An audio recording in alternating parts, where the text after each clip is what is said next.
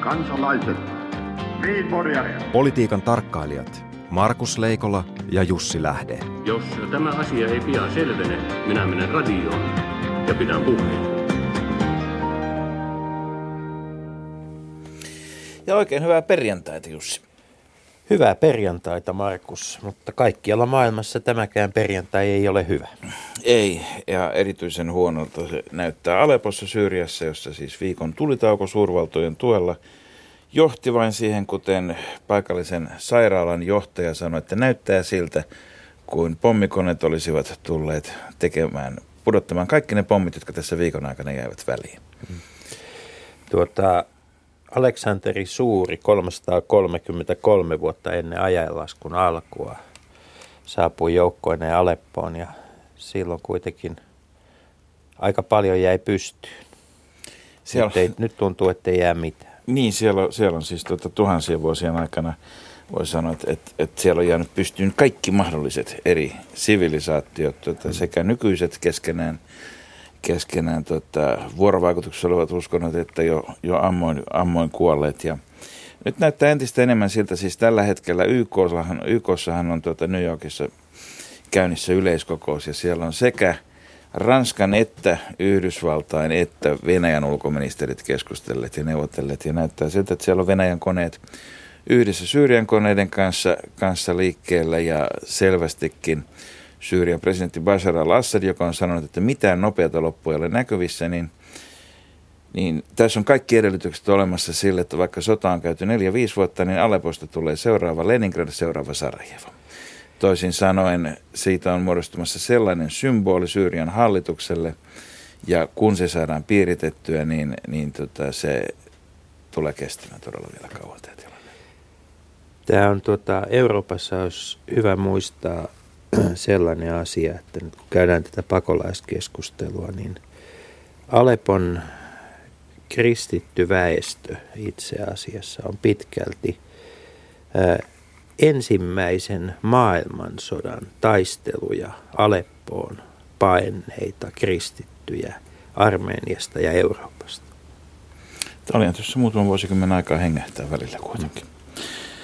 No, kotimaahan sen sijaan kuuluu hyvä, riippuu tietysti siitä, kuka sattuu olemaan, mutta jos on esimerkiksi sellaisen pörssiyrityksen johdossa, jonka pörssiyrityksen ainoa tehtävä on oikeastaan olla tekemättä mitään muuta kuin yrittää saada käteiskassa käytettyä, niin siitä on tietysti myöskin aiheellista maksaa kohtuullinen korvaus.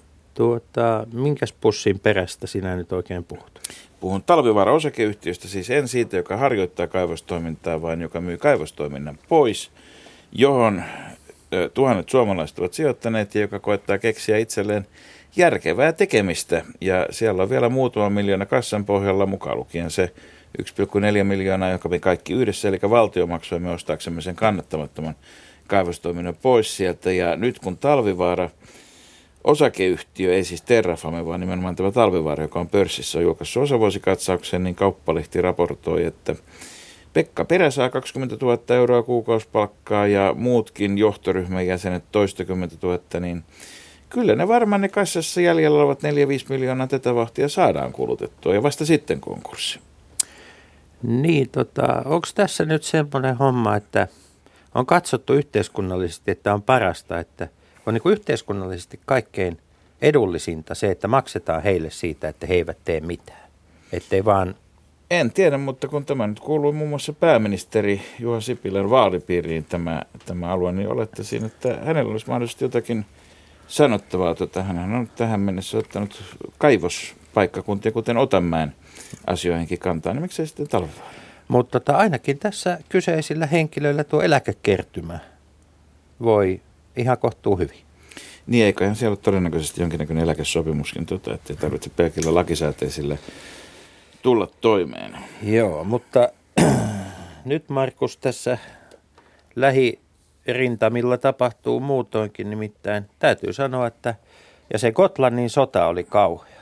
Hetkinen, onko nyt Gotlannissakin joku sota? No kyllähän tässä riehuu koko ajan ympärillä tämmöinen tuota, mielikuva sota, koska siis – Etkö saa yhtään omasta turvallisuudesta huoli, huolissaan, kun siis Ruotsi on siirtänyt 150 sotilasta Gotlantiin? Eikö se uhkaa? Niin onhan, onhan ne tietysti vähän lähempänä Latvia kuin ennen silloin. Niin, mutta onhan ne tietyllä tavalla, riippuu tietysti siitä, että mistä päin he ovat tulleet, että onko se nyt lähempänä vai kauempana Suomea. Eikö toi vasta vähän sama kuin, että jos yhtäkkiä Ahvenanmaalle me päättäisimme, jossa on siis, ei ole mitään, ja tietysti se on kansainvälisiin sopimuksiin demilitarisoitu, mutta Gotlannissakaan ei ollut mitään. Niin eikö tämä vähän sama asia, kuin jos Ahvenanmaalle siirrettäisiin puolijoukkueteltta? Mutta tota, onko mielestäsi sattumaa, että Venäjä sitten ilmoittaa välittömästi tämän jälkeen siirtävänsä suuren joukon semmoisia Eero Heinäluoman näköisiä ja kokoisia ohjuksia tuohon Leningradin sotilaspiiriin? No niin kuin ne pieniä vihreitä miehiä, niin eihän tässä vielä mitään hätäpäivää. Radio Yhdessä. Leikola ja Lähde.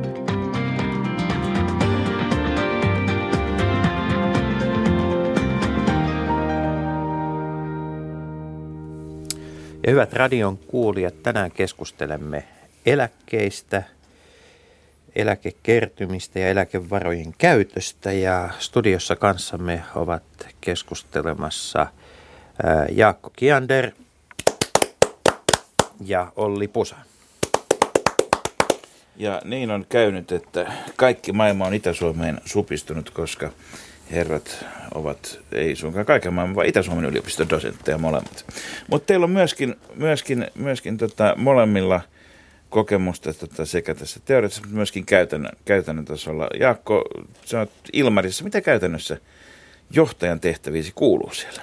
No mä oon siellä talous- ja hallintojohtaja, eli mulle kuuluu aika paljon yhtiön tämän sisäisen menon kaitseminen siellä – ja Olli, olet ollut myös eläkeyhtiössä. Mutta...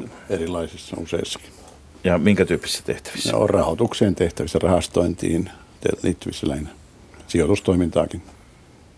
No niin, eli voidaan sanoa, että kun aikoinaan oli tämmöinen tuota, lausuma, se taisi olla suomalaisen työeläkejärjestelmän isä Teivo Pentikäinen itse, joka sanoi, että Suomessa on kolme ihmistä, jotka tuota, ymmärtävät tämän työeläkejärjestelmän. Mekin olemme varmuuden vuoksi lukineet Studion Ove, jotta tämä kaksi kolmasosaa ei nyt sitten sille ei tapahtuisi mitään huolestuttavaa tässä seuraavan tunnin aikana.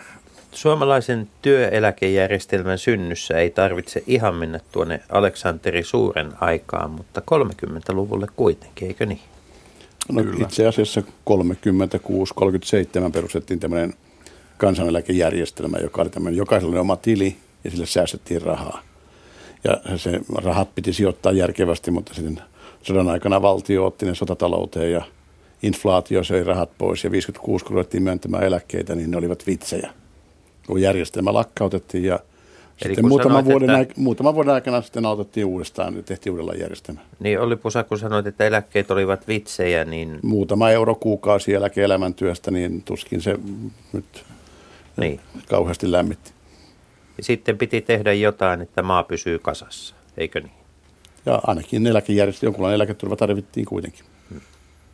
Ja, ja tota, eläketurvan tarv, tarvitseminen tietysti on aina, miten sanoisin, että ei ole sellaista aikaa, jolloin sitä ei tarvitsisi, mutta se, että mikä on riittävä, niin sepä vasta vaihteleekin sitten, sitten, sitten ajasta toiseen. Suomalaiselle eläkejärjestelmälle voisi sanoa ihan pähkinänkuoressa on tyypillistä, että se on aika ainutlaatuinen, että monissa muissa maissa on, on voi sanoa, että joko suhteellisen markkinaehtoisia järjestelmiä tai sitten niin kuin ihan, ihan, ihan tota tämmöisiä vapaaehtoisia tai sitten muuta. Meillä tämä järjestelmä on pakollinen ja tässä tuota, on kuitenkin kilpailua siten, että on joukko erilaisia yhtiöitä tai mahdollisesti yhtiöiden työnantajien omia eläkesäätiöitä, mutta kaikki toimivat samoilla ehdoilla.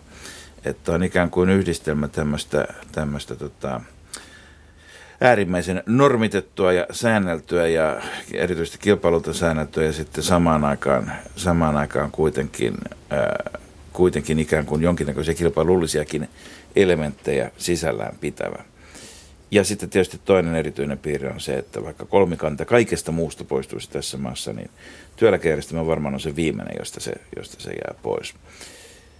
No niin. Voiko se edes jäädä pois? Onko niin, että että val... Nykyisen lainsäädännön mukaan se ei voi jäädä niin. pois. Eli valtio on se perimmäinen takuu mies koko tälle järjestelmälle, kyllä, eikö niin Jako? Kyllä, koska, kyllä, koska valtiohan on määrännyt edut ja määrännyt maksut ja antanut valtuuden sinne lailla. Ja, ja sitten valtiolla on aika vaikea minun nähdä, että valtio luikertelisi pois jos vastuusta. Mutta jos joku nyt haluaisi tulla, tulla markkinoille, joku, joku, sanotaan vaikka joku eläkepuolen Uberi, ja kokonaan uuden innovatiivisen konseptin tuoda ja sanoa, houkutella, työ, houkutella sekä yrityksiä että työntekijöitä, että tätä kautta nyt hoidetaan tämä. Olisiko se mahdollista? Suomeenhan voi, Suomen rajojen sisäpuolelle voi perustaa yhtiön, mutta käytännössä kriteerit on semmoisia, että en usko, että semmoista syntyy. Eli mitkä on ne tärkeimmät kriteerit? Siis jo ihan pääomituksesta, että nykyiset laitokset ovat saaneet pääomansa niin kuin tavallaan järjestelmältä. Jos joku tulee siihen mukaan, se laittaa ulkopuolelta tuoretta pääomaa. Ei se, ei se kannata kenellekään. Jo tähän on hyvin vaikea niin kuin minkään yksityisen sijoittajan tulla, koska tähän pitäisi sijoittaa paljon rahaa ja kuitenkin lainsäädännön mukaan tältä sijoittaja ei voi ottaa sitä rahaa ulos, Eli koska nämä on melko- keskinäisiä yhtiöitä. Melkoinen klubi, Kyllä. voi sanoa näin. No tämä on klubi, mutta mä sanoisin tuohon sun juontoon kommenttina, että vaikka tämä on niin kuin ainutlaatuinen, niin voi sanoa, että kaikki maailman järjestelmät on aika ainutlaatuisia. Ja melkein kaikissa maissa on, on joku tämmöinen julkinen peruseläkeelementti ja sitä täydennetään monesti sitten erilaisilla enemmän tai vähemmän yksityisillä tai kollektiivisilla lisäeläkejärjestelmillä. Ja meillä on Suomessa ehkä erityispiirre on se, että meillä on tähän yhteen järjestelmään niin kuin yhdistetty nämä molemmat piirteet. Eli siinä on tämä ikään kuin pakollinen perusvakuutus ja sitä, lisäksi sisältää tämmöisen ansiosidonnaisen vakuutuselementin, että ne on samassa järjestelmässä sisällä. Ja lisäksi tämä on erikoista tietysti, että meillä on lakisääteinen tehtävä, jota sitten yksityisellä sektorilla yksityiset yhtiöt hoitaa, joita tosin kuitenkin säädellään sitten hyvin tiukasti. Kiinnostaako tämä Suomen malli maailmalla? Onko tätä Aa, No muutamassa, muutamassa konferenssissa yrittänyt tätä selittää, niin törmää siihen, Haastava että kyllä, tehtävä. kyllä ulkomaalaisilla on tosi vaikea ymmärtää tämä. Puol- edelleenkin kaikki kolme, jotka tästä kaiken ymmärtävät, ovat suomalaisia. Mutta Tämähän jouduttiin aika tarkkaan pohtimaan itse asiassa tuossa noin reilu 20 vuotta sitten, kun Suomi liittyi EU-hun. Ja muutenkin, että pohdittiin, että mikä tämä järjestelmä, että onko tämä sosiaaliturvajärjestelmä, kun siinä on sosiaaliturvajärjestelmän piirteitä se kiistatta, vai onko se vakuutusjärjestelmä, kun siinä on myös jonkinlaisia vakuutusjärjestelmän piirteitä. Ja mä siihen joudun silloin, kun tein väitöskirjaa niin teemasta, niin tota, käymään jonkunlaista kinastelua VM kansantalousosaston virkamiesten kanssa ja me päädyttiin sitten jonkunlaiseen tiivistelmään, että jos on kymmenen kriteeriä, joiden perusteella se määritellään, että kumpaan se kuuluu, niin seitsemän me laskettiin, että ku- kuuluu, puhuu sosiaaliturvan puolesta ja kolme puhuu vakuutuksen puolesta. Sehän Ja kun on sitä ei voinut jakaa, niin se piti jonnekin kaataa. Ja sitten se kaadettiin tänne sosiaaliturvaan ja sitten kun liityttiin EU-hun, siitä tuli ihan yllättäviä seurauksia juuri näistä, että kuka EU-logiikan mukaan piti tehdä erikoissopimuksia ja sitten tuli näitä kaikkia emu, emu-kriteereitä ja muita. Ja Eli- valtiovarainministerin virkamiehet vannoivat pyhästi, että me, se ei ollut tarkoituksellinen juoni, se oli ihan yllättävä sivutuote. Ja kun sanot emukriteerit, se tarkoittaa sitä, että kun katsotaan esimerkiksi julkisen talouden kokoa, mm. julkisen sektorin kokoa ja velkaantumista ja muuta, niin, niin joissakin maissa eläkekertymät ja tai vastaavasti vastuuvajaus, eli se paljonko mm. sieltä puuttuu, puuttuu tulevaisuuden eläkkeiden kattamiseen. Joissakin maissa se luetaan osaksi tätä, näitä suhdelukuja, joissakin taas ei. Ja siis jul- julkiset järjestelmät, e- esimerkiksi kun tämä, tämä lasketaan, niin se tarkoittaa sitä, että valtio ottaa lainaa eläkejärjestelmästä. Niin se ei ole niin kuin tavallaan emu-velkaa, vaan se on julkisen sektorin sisäistä velkaa. Valtio ikään kuin lainaa itse, Itseltään, y- yhdestä laitoksesta toiseen. Lainatessaan kaikilta meiltä pilkku kaikilta niiltä, jotka kuuluvat tota, Siis, anteeksi, ja niin poispäin. E, onko tässä nyt Tämä on kyse pit- siitä, että me kaikki lainaamme meiltä kaikki? Ei, koska me kaikki emme ole, me, me kaikki olemme valtio, mutta me kaikki emme ole työeläkejärjestelmä. Aivan totta. Tuota, Tuota, suurin osa kuitenkin. Tässä Ja- on myös semmoinen piirre, että, että kun meillä nämä myös ansiosidonnaiset työeläkeetuudet lasketaan tämän Olli mainitseman järjestelyn takia osaksi julkista sektoria, niin sen takia meidän veroaste näyttää korkealta. Ja se ei ole täysin vertailukelpoinen niin silloin esimerkiksi Ruotsin tai Hollannin tai Englannin veroasteiden kanssa, koska niissä tämmöiset monet työnantajajärjestelmät, käytännössä pakolliset lisäeläkejärjestelmät, ei lukeudu mukaan siihen veroasteeseen, vaikka ne kuitenkin de facto sitten aiheuttaa maksurasituksen työnantajille. Ja Eli, hyvät to- eli kuulijat- todellisuudessa hyvät- Jaakkokin on verokarhun agentti. Kyllä, ja hyvät kuulijat, taitavimmat sekä hallitus- että oppositiopoliitikot tietävät tämän erittäin hyvin, aina verratessaan Suomen veroastetta ulkomaisiin veroasteisiin. Että, että ne eivät ole vertailukelpoisia, paitsi jos ne laitetaan näyttämään tilapäisesti siltä juuri kulloistakin tarkoitusta silmällä pitäen. Tuota, Jaakko Kiander, voisitko selittää Suomen eläkejärjestelmän yksittäisen kansalaisen näkökulmasta? Mitä, mitä tapahtuu, kun, kun ihminen alkaa näitä veroja maksaa? Miten hänen työuransa aikana tapahtuu? Maksaako hän omia vai toisten eläkkeitä? No, kun yksi työ, kansalainen menee työelämään tai ryhtyy yrittäjäksi, niin, niin hän itse ja hänen työnantajansa maksaa työeläkevakuutusmaksua, joka on noin 24 prosenttia siitä palkasta.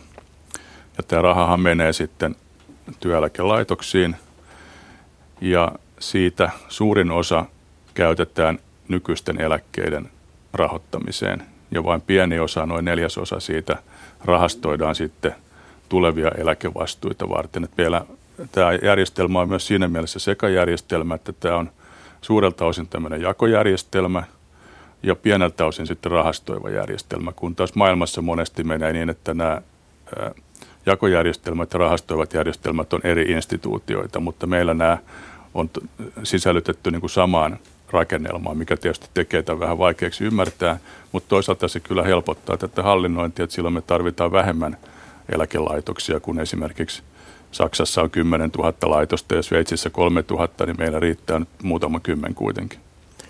Tuota, tähän Se on vielä, miksi niitä pitää olla niin monta tuhatta? Miksi ei kaksinkertainen määrä riitä? Ää, no monissa maissa on niin kuin yrityskohtaisia eläkejärjestelmiä, minkä takia niitä sitten on tavaton määrä. Joka tarkoittaa samaa kuin, että silloin kun työntekijä onnellisessa tilanteessa valitsee, että kenen palvelukseen mennä, hän valitsee siis myös eläketasonsa. Kyllä, ja sitten jossain vaiheessa... Ei, ei eläketasoa, mutta eläke, eläkejärjestelmä. Hoitajan, kyllä. Ja sitten voi tietysti aiheuttaa myös sen, että jossakin tilanteessa ei sitten kannata työpaikkaa vaihtaa, koska sitten on riski, että menettäisi sen karttuinen eläkeetuuden. Tuota, eläkepommi on sana, joka kummitteli. Se on ollut vähän, vähän samalla tavalla kuin ajat, jolloin puhuttiin niin kuin paljon atomipommista ja neutronipommista, olivat aikoja, jolloin puhuttiin myös paljon eläkepommista. Pelättiin, että koko tämä järjestelmä romahtaa. Oliko pelko tuolloin aiheellinen ja miksi nyt ei puhuta eläkepommista? Silloin 90-luvulla niin itse mukana olleena, niin kyllä sitä ihan vilpittömästi oltiin sen 90-luvun alkupuolella niin huolissaan että järjestelmä. Silloin oli kaikki muutkin ilmassa – valtion lainan saanti oikeus, mahdollisuus oli jo niin kyseenalainen. Ja silloin vedettiin monia linjauksia ja, ja silloin ne tuntuivat niin kuin järkeviltä. Nyt jälkeenpäin 20 vuotta myöhemmin katsoo, niin voi olla, että osa meni pieleen, mutta todennäköisesti ne meni pieleen niin kuin parempaan suuntaan. Eli tilanne on parempi kuin mitä silloin kuviteltiinkaan. Eli, eli toisin sanoen, että sitä rahaa on siellä kirstun pohjalla enemmän kuin mitä arveltiin. No näin. näin. Onko se taitavan sijoittamisen ansiota vai vai onko tuota, varmuuden vuoksi peritty vähän liikaa tota eläkemaksuja vai mistä se johtuu? No sitä on, se on sitten jo hyvä kysymys, mutta niin tämmöisessä ennustamisessa on tietysti aina omat vaikeutensa, että kuka Erityisesti tulevaisuudessa. Tulevaisuudesta on hieman hankalaa, mutta, mutta, mutta kyllä sitä varmaan vedettiin tätä varovaisuussyistä ja sitten se niin kuin tavallaan, kun 2000-luvun alku meni oikein hyvin Suomen kansantalossa, niin ei sitä kukaan oikeastaan sitten niin kuin pikkuasioista niin kuin välittänytkään. Mutta kyllä eläkepommi oli siinä mielessä todellinen, että silloin kun oli, oli tekemässä näitä, näitä laskelmia parikymmentä vuotta sitten, niin silloinhan arvioitiin, että jos ei mitään tehdä, niin eläkemaksut joudutaan nostamaan 40 prosenttia palkoista. Mm. Ja sen jälkeen no, tehtiin sitten aika paljon näitä... Mitä tehtiin? Tehtiin, tehtiin indeksimuutoksia, jotka erättää edelleen vähän katkeruutta ja sitten on – aika paljon tähän työurapolitiikkaan. Eli, eli sitä, että, sitä, että äh, maksettavien eläkkeiden Joo, maksettavien eläkkeiden vuotuista korotusta rajoitettiin. Ja, sitten Mutta meillähän on muutenkin, meillähän on muutenkin tuota inflaatio kutakuinkin nollilla tai riippuu mm. vähän alasta tällä, toimiala, toimialasta. Tällä hetkellä asialla ei ole suurta merkitystä. Koko indeksikeskustelut, niin onko nämä relevantteja? Joo, mutta tota, tähän, tähän eläketasoon siihen tietysti vaiheessa yksi merkittävä tekijä, joka siihen eläketasoon vaikutti, oli tämmöinen elinaikakerroin. Eli kun ihmisten elinajan oletetaan piden, pitenevän, niin sitä mukaan kun se elinaika pitenee, niin vastaavasti pienennetään eläkettä. Että se on nyt on ensimmäisellä niin kun ikäluokilla ollut jotain prosenttia tai jotain, niin se arveltiin olevan jopa yli 20 prosenttia. Joo, tämä on tämmöinen tulevaisuusleikkuri, tulevaisuus, jota tulevaisuusleikkuri. otettiin Ja käyttöön täm- 2010. Tämmöiset ovat niin Joo. kuin ehkä keskeisin musta niin kuin elementti, joka leikkaa tavallaan sitä niin kuin tule meno, meno, Ja sitten tietysti eläke, eläkeikä on nyt nostettu, niin. että se myös rajoittaa. Että näillä toimilla on, voi sanoa, että tämä eläkepommi on nyt purettu aika pitkään. Puhutaanpa hetki eläke, eläke, eläke, eläkeiästä. Meillä on siis ollut vaikka kuinka, monta, kuinka paljon keskustelua, milloin missäkin rukanhangella ja missä siitä, tuota, että mikä se pitäisi olla se eläkeikä ja miten saisi nostettua. Ja sitten samaan aikaan tosiasialliset eläköitymisiät, joissa tietysti myöskin ö, isoa roolia näyttelee esimerkiksi työkyvyttömyyseläkkeiden määrä, joka on Suomessa valtava. Niin, niin tota, kehittyy ihan, ihan niin kuin omaa latuaan. Onko tässä mitään järkeä, että käydään tämmöistä hallinnollista keskustelua ja sitten tosiasiallisesti eläköitymisiä, että noudattaa jotain ihan muuta logiikkaa? No ehkä tässä vielä pahentaa siis tavallaan vanha perimä Suomessa, että on niin vanhojen ikäluokkien työllisyys ei ole, se ei ole asia, jota ketään kiinnostanut. Kukaan ei halua palkata vanhoja työntekijöitä. Ja, ja tippuu aika paljon väkeä siitä, että ne, he eivät enää ole työelämässä, mutta he eivät ole vielä eläkkeelläkään. Ja silloinhan ainoa, mitä siinä tapahtuu sitten, että sen toimeentulon maksaja vaihtuu eläkelaitoksesta niin kuin valtioon tai Kelaan tai jonkin muuhun. Eli, eli periaatteessa tota, eläkepommi kyllä tulee purettua, mutta yhteiskunnan toiminta ei mene sillä lailla kuin haluttaisiin. Ja sitähän joka hallitus on yrittänyt keksiä ratkaisuja tähän ongelmaan.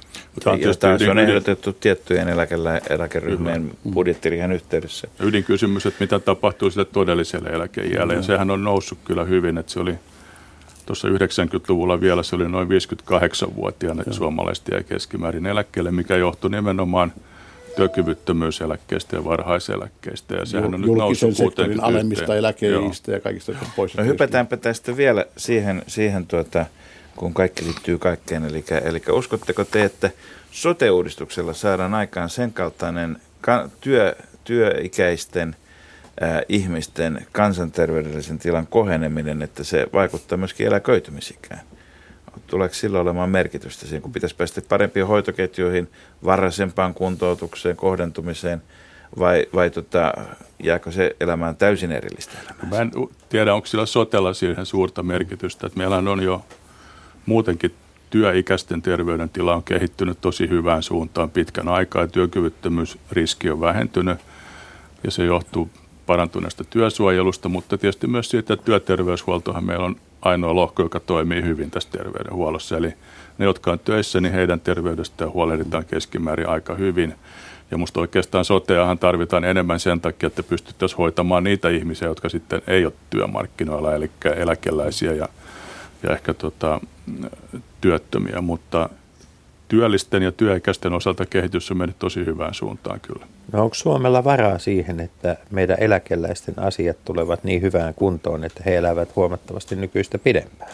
Mutta tähän on varauduttu tällä elinaikakertoimella, mihin Olli viittasi, että Mutta jos meillähän ihmiset on myös- elää pitkään, niin kyllä se sitten eläke pienenee vastaavasti. Meillähän on Ruotsiin verrattuna, niin, niin, niin meillä on, meillä, tota, meillä on huomattavan sairaat eläkeläiset. Meillä siis niin kun tämän tilinpidon kannalta nyt puhtaasti, niin, niin on ongelma se, että ihmiset jäävät eläkkeelle ja, ja tota Ruotsissa niin joko kuolevat saman tien tai sitten elää terveinä pitkään. Mutta Suomessa eletään pitkään, mutta sairaana, joka tarkoittaa että sitten just sitä sote, sote-kuormaa, vaikka tota, eläkelaitokset pääsee kuin koiraveräjästä tässä. Suomella on paljon tämmöistä historiallista kansanterveyden, kansanterveydellistä rasitetta kyllä, joka näkyy niin kuin vertailussa Ruotsiin, joka on tässäkin suhteessa tietysti maailman parhaita maita. Ja sitten Suomessa ihan historiallisesti, kun ajattelee, niin tota, vielä muutama vuosikymmen sitten, niin firmathan eivät pitäneet 55 vuotta täyttäneitä ollenkaan työ, vaan työnnettiin työttömyyseläkkeelle. Ja sillä ei ollut mitään väliä, koska he olivat, tota, he, he, tota, heitä oli sen verran vähän ja maksajia riittävästi. Ja ne oli sodan kuluttamaa sukupolvea, ei sitä välitetty, mutta se on periytynyt se tapa. Se on se ongelma.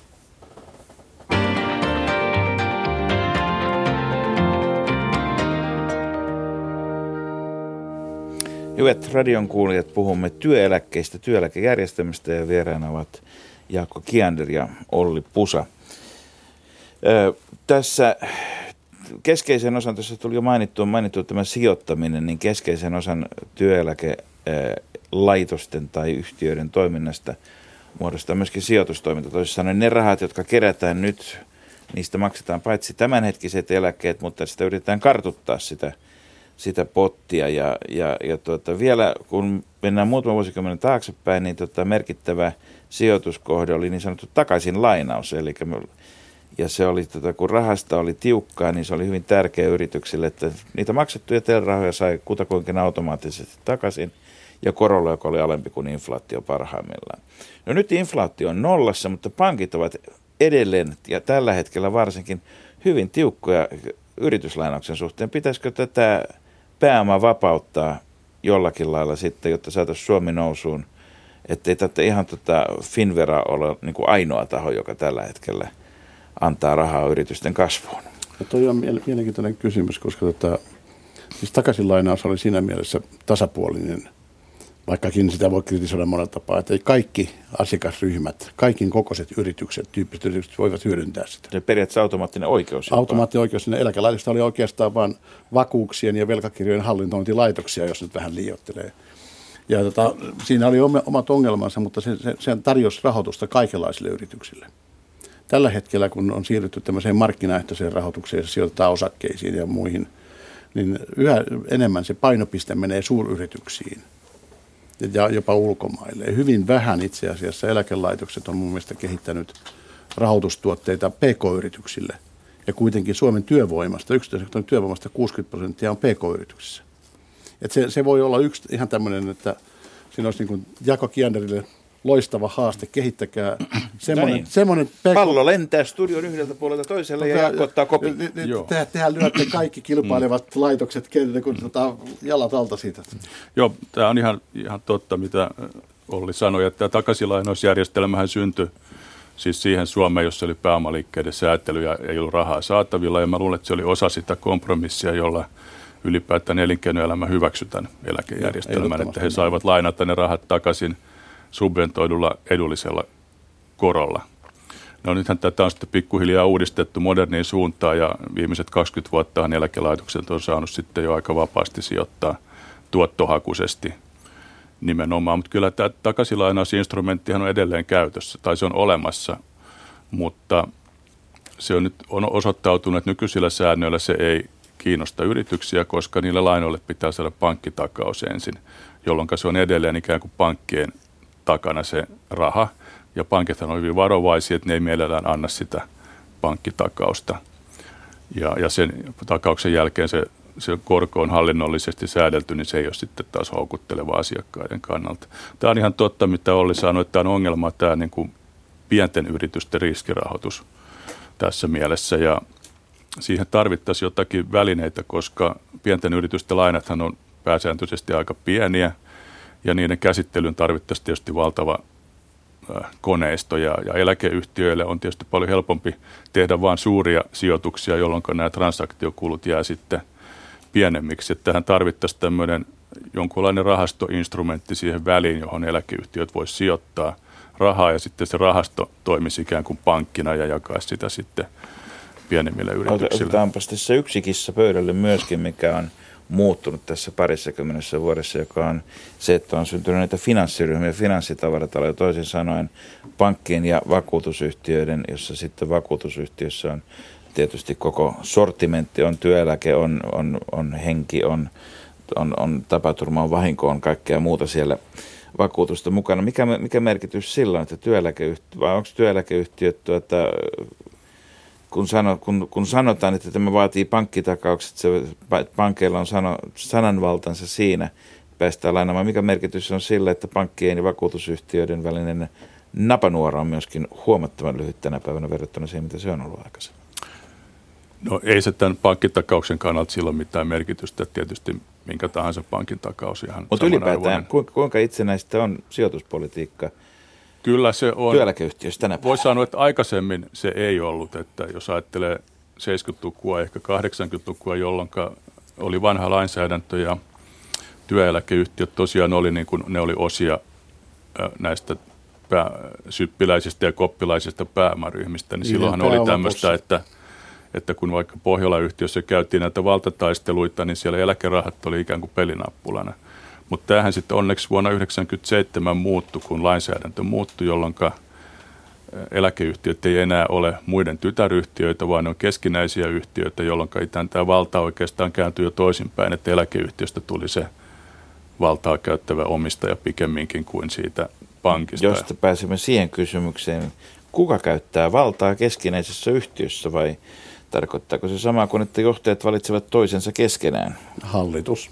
Kyllä yhtiön hallitus käyttää tätä ratkaisevaa valtaa sekä johtajan nimityksissä että myöskin sijoitustrategian päättämisessä. Ja hal- Kokemusperäisesti sanoisin, että tuo, tämä tämmöiseen kysymykseen näkökulma on silloin, kun istut eläkeyhtiön johtajan huoneessa tai tota, katsot ulkopuolelta, niin se voi näyttää hyvin erilaiselta ja, ja eläkeyhtiöt ovat niin valtavia mammutteja, että sieltä katsotaan kauas ja lähinäkyvyys. Keillä on valta, kun hallitusten jäseniä valitaan?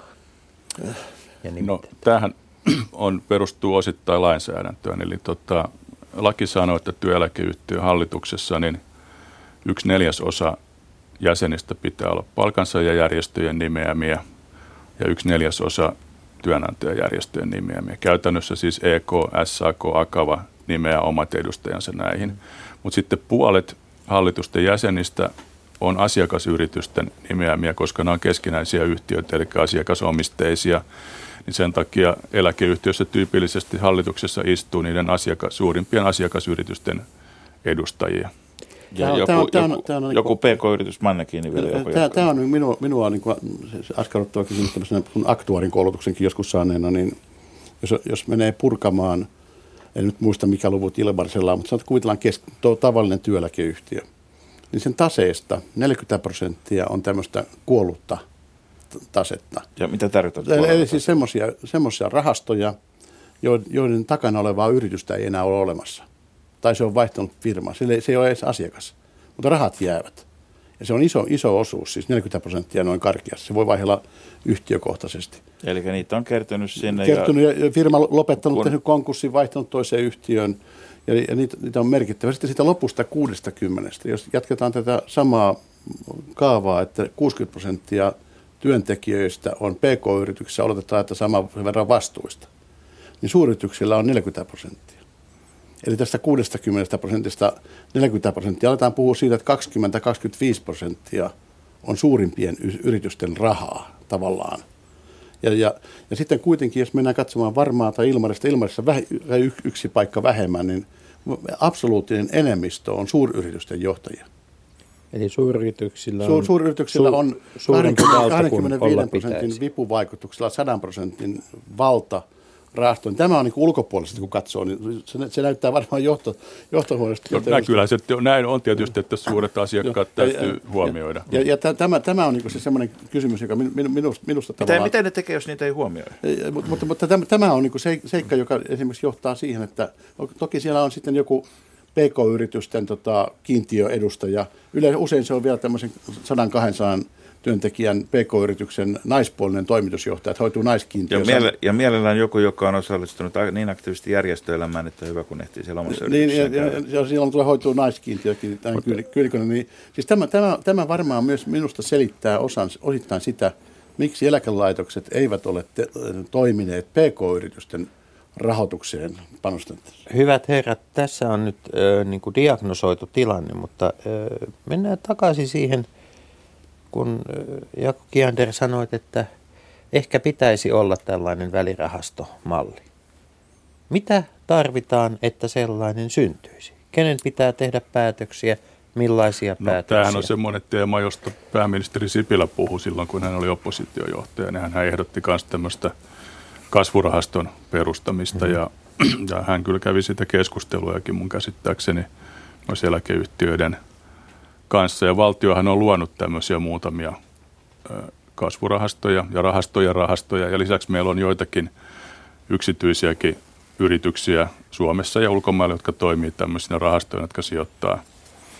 Että kyllähän nämä toimii tämmöisinä rahoituksen välittäjinä, mutta on tietysti totta, että, että pienyrityksen kannalta nämä rahastotkin on aika hankalia kumppania, koska ne on aika rahan tuntevia ja – ja vaatii, että, että kukaan ei niin kuin anna pienyrityksille kauhean helpolla niin kuin halpaa rahaa, kun sitä ei pankistakaan tahdo saada hetkellä. Konkreettinen esimerkki, jota törmäsin erääseen tämmöiseen starttiyrittäjään, joka sanoi, että aikaisemmin, joka oli pitkään toiminut, niin aikaisemmin kun keskustelin rahoittajien kanssa, rahoittajat vielä hyväksyivät sen, että se yrittäjäkin, joka on jolla oli idea tai patentti tai muu, niin hänkin sai siitä jotakin kunnollista.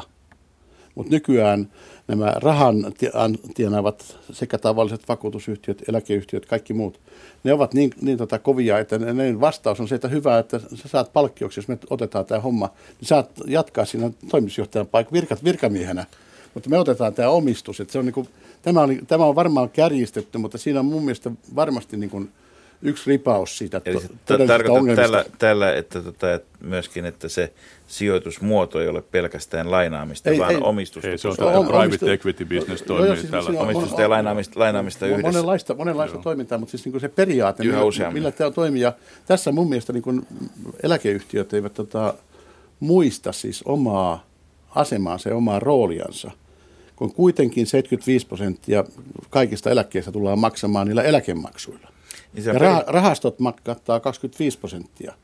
Niin en, minun mielestäni eläkeyhtiöiden, en nyt sanoisi velvollisuus tai joku muu, vaan ihan oma itsesuojeluvaisto ja intressi, että tuotetaan semmoista yritystoimintaa, josta löytyy niitä eläkemaksun maksajia. Sen nimi on pitkän, pitkän tähtäimen intressi. Si- Pit, pitkät ja Mutta se, että Suomessa on yritystoiminta, että se ei lopu, mutta tietysti lyhyen tähtäimen intressi on pyrkiä näillä omistu, omistukseen perustuvilla tai private equity sijoituksilla saamaan kovempi tuot. se on taas insentiiviongelma. Sitten me tullaan tähän kysymykseen, että onko nämä tuota, tuottovaatimukset nousseet, tiedämme, että eläkepommia halutaan välttää nopeasti, mutta onko nämä tuottovaatimukset noussut niin liian korkeiksi sitä kautta, että sitä rahaa ei riitä sitten sen kaltaiseen niin järkevään, mutta väistämättä matalamman tuoton sijoittamiseen, tai sitten toisinpäin, että joudutaan niin kuin tasapainoilemaan niin kuin erinäköisten muiden riskien äärirajoilla, tota, esimerkiksi kansainvälisissä sijoituksissa tai millaisiin toimialoihin tai eettiseen tai muuhun vastaavaan, mitä nyt on riskejä sijoittamiseen liittyy. Tietysti korostuu se, kun laki vaatii, että nämä rahat pitää sijoittaa tuottavasti ja turvaavasti, niin se luo oman paineensa tietysti tähän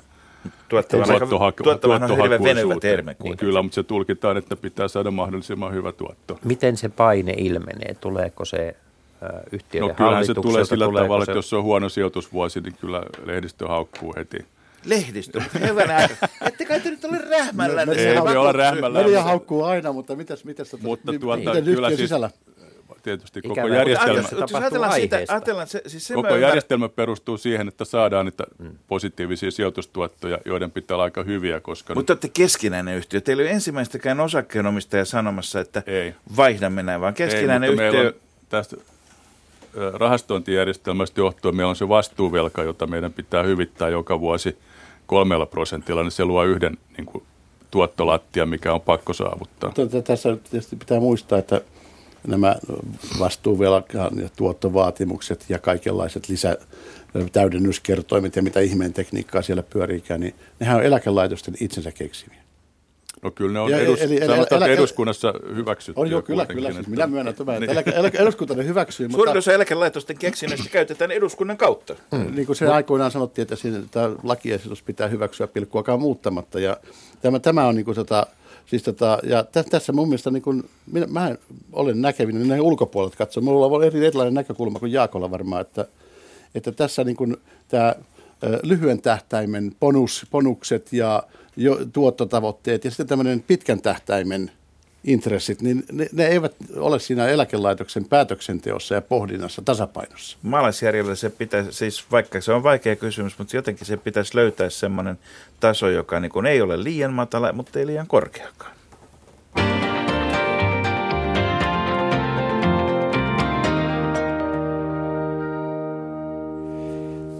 Jaakko Kiander ja Olli Pusa, meillä on Su- Suomessa sellainen tilanne, että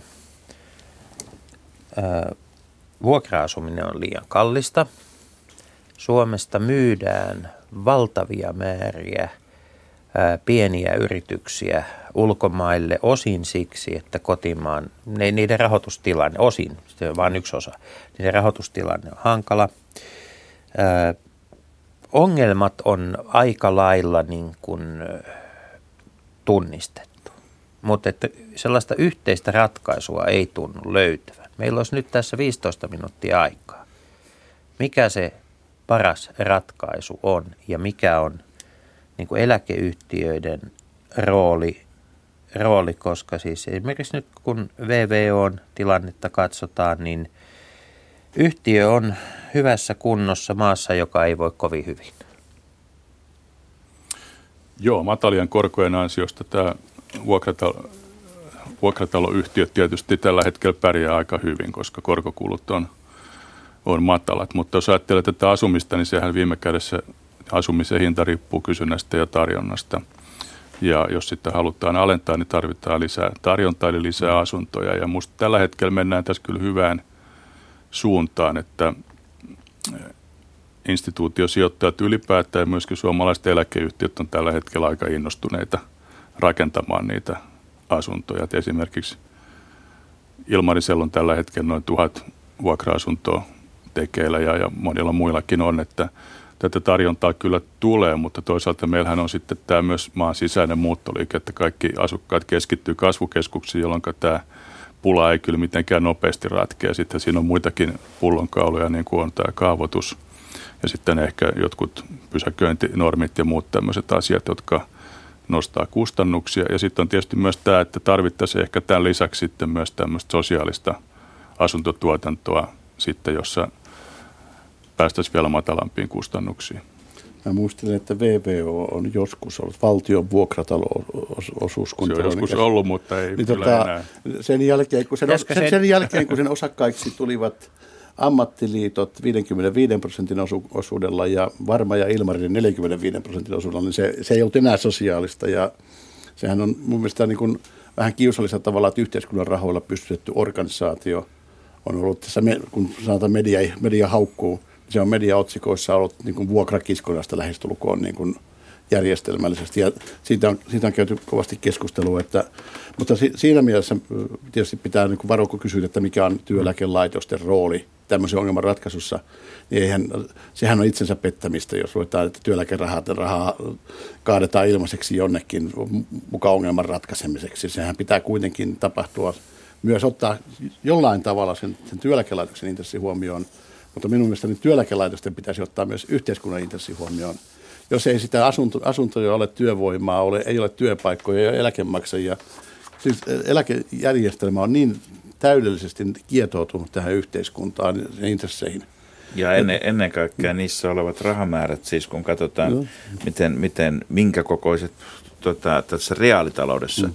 kiertää, ja nimenomaan se, niiltä vielä niiltä osin, kun ne liittyy jonkin, jonkinnäköisiin niin kuin julkisiin tehtäviin, niin työeläkelaitoksessa olevat rahamäärät näyttelee varsin iso osa siitä.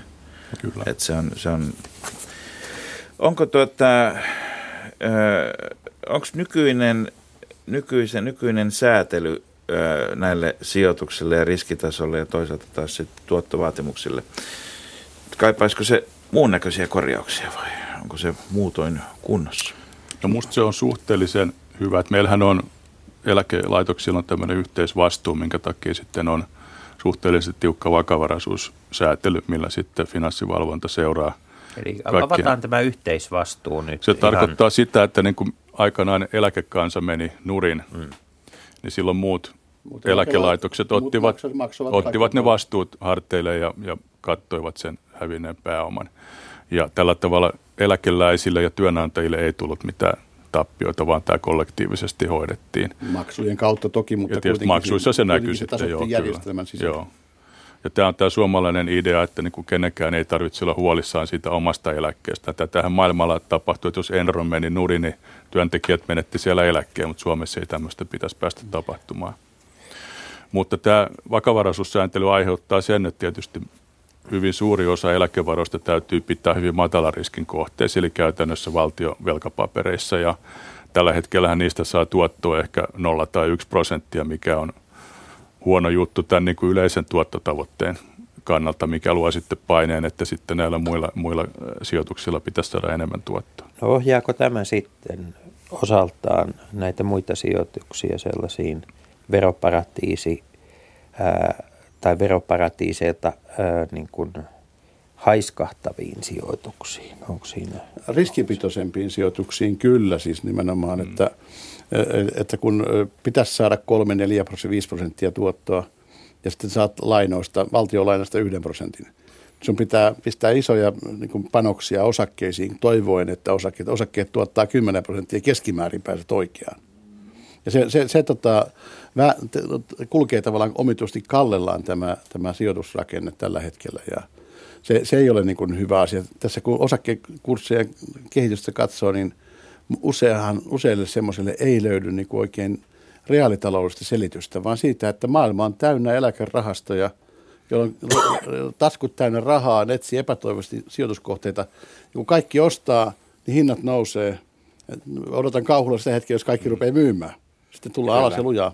Mutta mut edelleen palaan, palaan tähän ajatukseen, että sen sijaan, että valtio itse, itse lainaa matalalla korolla, niin kyllähän osa näistä voisi olla siis PK-sektorille menevää rahaa, joka olisi yhtä matalalla korolla, ja, mutta jos olisi valtion takaus, joka olisi yhtä varmaa rahaa sitä kautta. Sitä kautta tota, miksei, miksei no, meillä... Kyllä, mä voin sanoa, että tämmöisistäkin malleista on käyty valtion kanssa joskus keskustelua, että valtio ottaisi osaltaan sitä niin kuin riskiä kannettavaksi, jolloin se olisi täyttäisi tämän eläkelaitosten tuottava ja turvaava ehdon. Koska muutenhan on niin, että jos siellä ei täytyy se riski kantaa, niin silloin siellä tuottovaatimus tietysti nousee kanssa korkeammaksi. Mutta jos se menee matalariskisemmäksi rahaksi, niin silloin tuottovaatimus alenee. Mutta silloin täytyy olla joku, joka kantaa se riskin.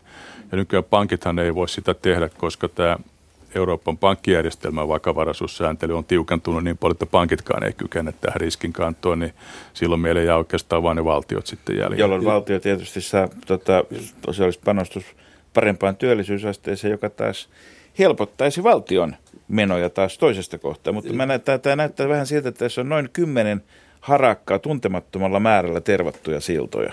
No joo, mutta tota, to, toisaalta siis tota, äh, tämä, tämä eläkelaitosten niin kuin sijoitustoiminta, niin tota, kyllähän siis, siis se, jos ajattelee, että mikä organisaatio Suomessa tosiasiallisesti de facto kestää samanlaisia riskejä kuin eläkelaitokset, niin ei mikään.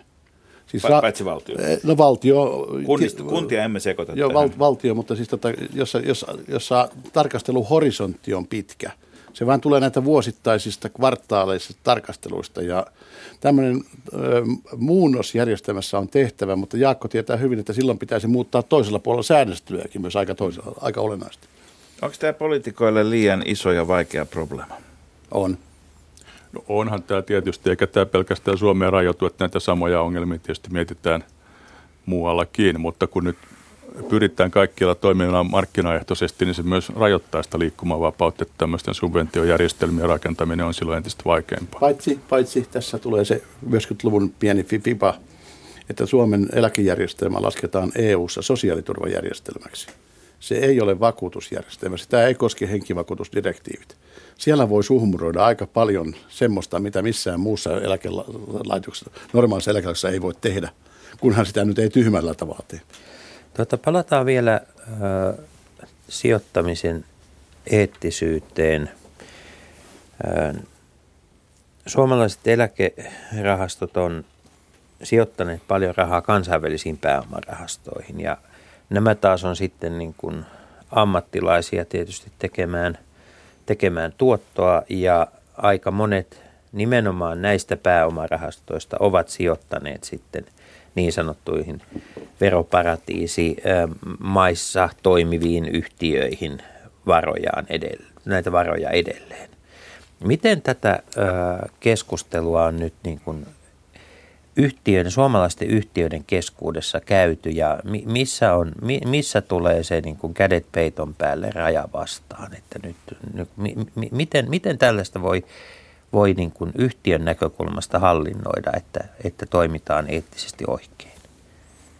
No, tätä keskustelua on nyt käyty tässä viime vuosina eläkeyhtiöiden ja, ja kansalaisjärjestöjen välillä ja myöskin julkisuudessa. Ja kyllä tämä niin kuin ongelma, ongelmallisuus tiedostetaan, mutta sitten toisaalta ajatellaan, että realiteetti on se, että rahojahan ei varsinaisesti sijoiteta sinne veroparatiisiin, mutta näissä niin kuin Keimansaarilla ja tämän tapaisissa paikoissa niin toimii aika paljon näitä private equity rahastoja tai niiden kotipaikka on siellä, vaikka ne sijoittajat ehkä istuisi jossain muualla. Miten ikään kuin verotuskunta sijaitsee siellä. Ja, ja sitä kautta sitten niin kuin muodollisesti se, monesti se sijoitus kiertää. Mutta täytyy sanoa, että kyllä näin eläkerahoista tietysti näiden osuus on hyvin pieni, että se on, on muutamia prosentteja, mutta niitä on aika vaikea välttää, jos hajautuksen takia kuitenkin katsotaan, että rahoja pitäisi koittaa sijoittaa myös tähän kansainväliseen private equity-bisnekseen, mistä kyllä on aika hyviä tuottoja sitten tullut.